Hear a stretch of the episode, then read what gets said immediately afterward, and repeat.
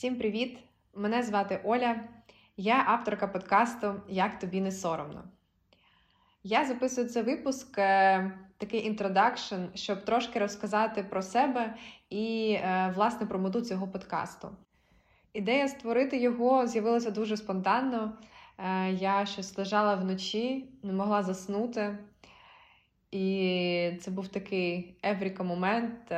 Я подумала: а чому б мені не записати подкаст?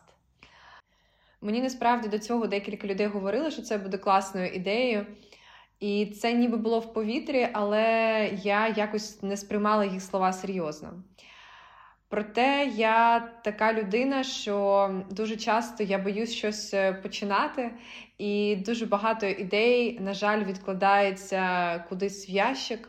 Е, тому цей раз я вирішила, що треба зробити по-іншому. І нарешті спробувати щось зробити.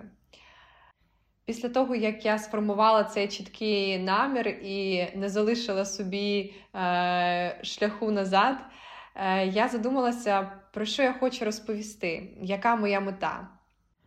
Я розумію, щоб е, чимось займатися, це повинно бути важливим для тебе. І я дуже чітко розумію, що це. Е, знаєте, з початком повномасштабної війни. Е, я думаю, що ми всі гостро відчули, що життя може закінчитися в будь-який момент. Тому мені хочеться прожити його так, щоб в старості сказати, що я пройшла дійсно крутий шлях. Хочеться, щоб моє життя було цікавим, різноманітним, нестандартним. Бо мене завжди лякали такі люди в футлярі, які ходять на роботу з 9 до 5 мають дуже механічні відносини, не розвиваються, не мають класного сексу, якихось цікавих нових вражень і живуть досить таке рутинне, сіре життя. Так от, прожити своє життя так, це мій найбільший страх. Я зрозуміла це дуже давно і з тих пір вирішила, що мені хочеться якось по-іншому. Але насправді це дуже складно, е, і на те, щоб почати йти своїм шляхом, може потребуватися дуже багато часу. Бо щоб побудувати щось дійсно цікаве, спочатку треба розуміти, власне, що ти хочеш побудувати, і вміти слухати себе. Bо ми всі живемо в соціумі, який намагається нав'язати нам свої правила і вписати в зручні для нього рамки. Е, ці рамки і упередження, які в нас з самого дитинства, як такі встановлені програми на комп'ютері, е, заважають нам побудувати те життя, яке буде робити нас щасливими. Але я точно вірю, що цього можна досягти. Е, знаєте, я деякий час думала, звідки в мене з'явилося таке сильне бажання йти непротоптаною дорогою, а не за соціальними стереотипами. І мені здається, це сталося з того часу, як я приїхала в Велику Британію у 17 років. Насправді цей досвід сильно сформував мене як особистість, бо там я побачила, що є люди, які живуть по-іншому, ніж в Україні. Вони себе виражають як хочуть за допомогою яскравого одягу, експериментів із зовнішністю. Якщо ви зайдете в лондонське метро, там можна побачити весь спектр людей на цій планеті будь-якої національності, орієнтації, субкультури. Жінки в Великобританії ставлять дуже амбітні кар'єрні цілі, а не мріють лише про те, як краще вийти заміж. А пари будують е, дуже різні формати відносин. І, поживши там, моя картинка світу трошки розширилася. Але, попри це, після шести років життя там я все одно вирішила повернутися в Україну. Е, мені часто задають моє вже найулюбленіше питання, е, чому я повернулася. Бо для багатьох моїх друзів і в Україні, і експатів жити в Англії було блакитною мрією, а повернутися додому навпаки означало зробити крок назад. Якщо відповідати на це питання коротко, не вдаючись в нюанси їх менталітету, клімату, культури, то, мабуть, я просто зрозуміла, що це не для мене, що мені там некомфортно я не відчувала, що жила там своє життя. І тому, поки інші мої знайомі шукали спосіб затриматися там, е, я шукала, куди звідти поїхати. Я тоді була дуже розгублена, е, взагалі не розуміла, чого я хочу. Повертатися в Харків я не планувала, бо це місто після Лондону відчувалося для мене надто маленьким, але куди їхати ще я не розуміла. Я розглядала різні варіанти, шукала роботу і в Азії, і в Європі, і в Австралії, але нічого з цього мені до кінця не відкликалося. І щоб краще відчути свої бажання та зрозуміти, що робити далі, е, я вирушила в соло-подорож на Балі. Клішоване місце, знаю, але насправді дуже дивовижно. Я досі згадую це як одне з моїх найяскравіших подорожей. Там я об'їздила майже весь острів, та після закінчення місячного терміну, прислухавшись до себе, я зрозуміла, що хочу жити в Києві, хоча це місто ніколи мене не вабило. І це був дуже правильний крок, бо тут я потрапила ніби в такий стан потоку. Е, Київ одразу прийняв мене. Я знайшла класну квартиру, роботу, дуже швидко з нуля побудувала оточення. І я досі супер радію, що живу тут, е, попри війну, попри всю небезпеку та труднощі, з якими ми з вами стикаємося щодня.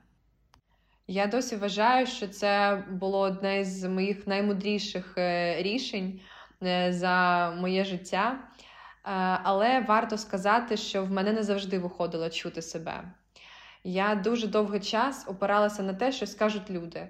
Та для прийняття будь-якого рішення збирала цілий консіліум з друзів, з родичів, малювала такі, знаєте, оці дві колонки на бумажці, де зважувала всі за та проти. І ці рішення були скоріш раціональними. Я не вміла опиратися на свої бажання, на свою інтуїцію, і тому вони не приводили мене туди, куди я хотіла прийти. В ті моменти я довіряла кому завгодно, але не собі, і обирала не те, що хотіла. Але з кожним роком довіряти собі і прислуховуватися до себе стає все легше і легше. Я почала виділяти час на рефлексію та задавати собі питання.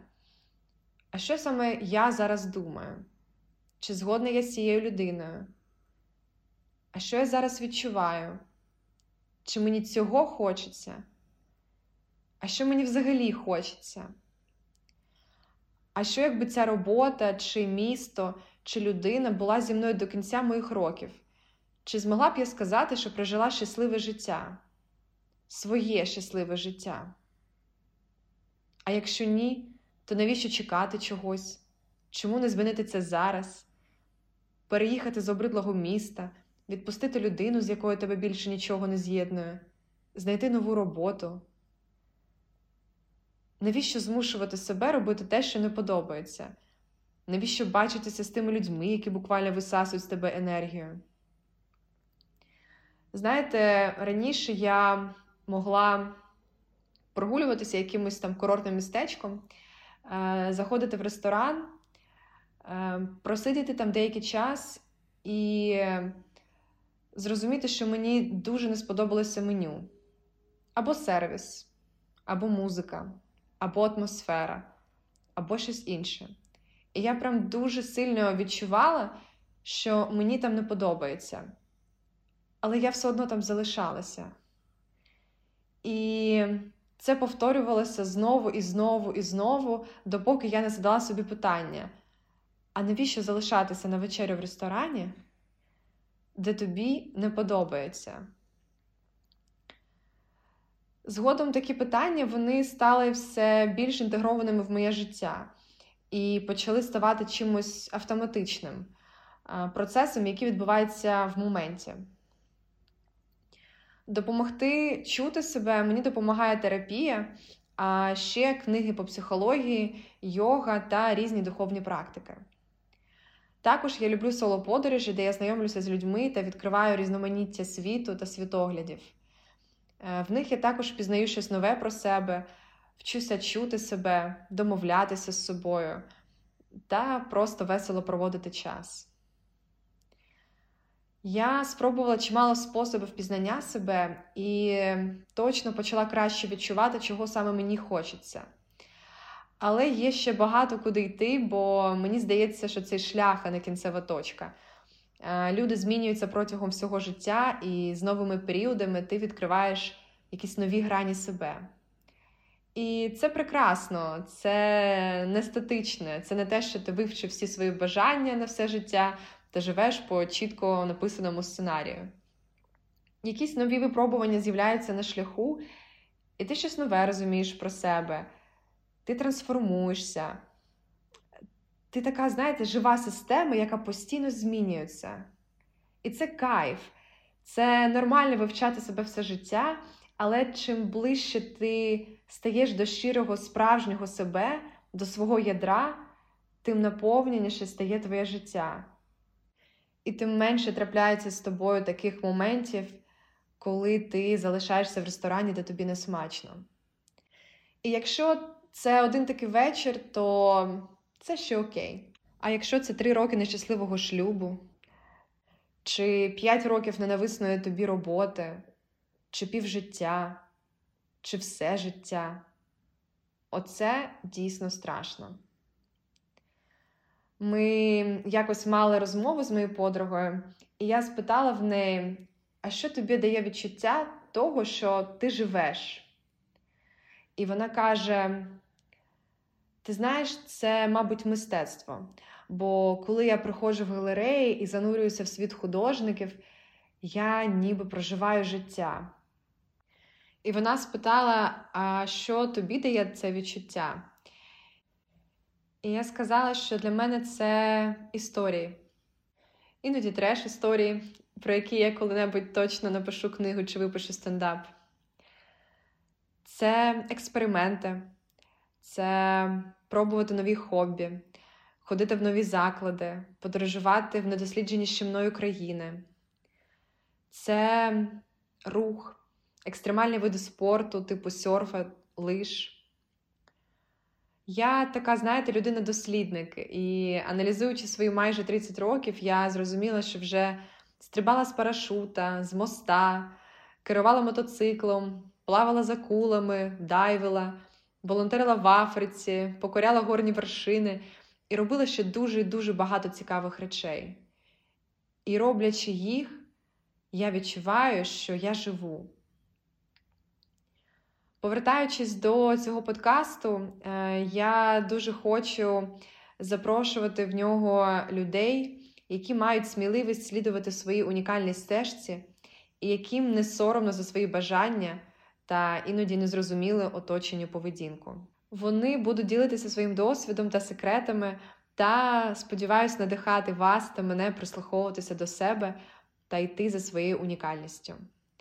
Бо, врешті-решт, ми всі можемо бути ким завгодно, мати будь-яку сексуальну орієнтацію, зовнішність, купу дітей або взагалі їх не мати, жити в одній країні, чи на дві, чи на три, і будувати відносини з одним, двома чи трьома партнерами.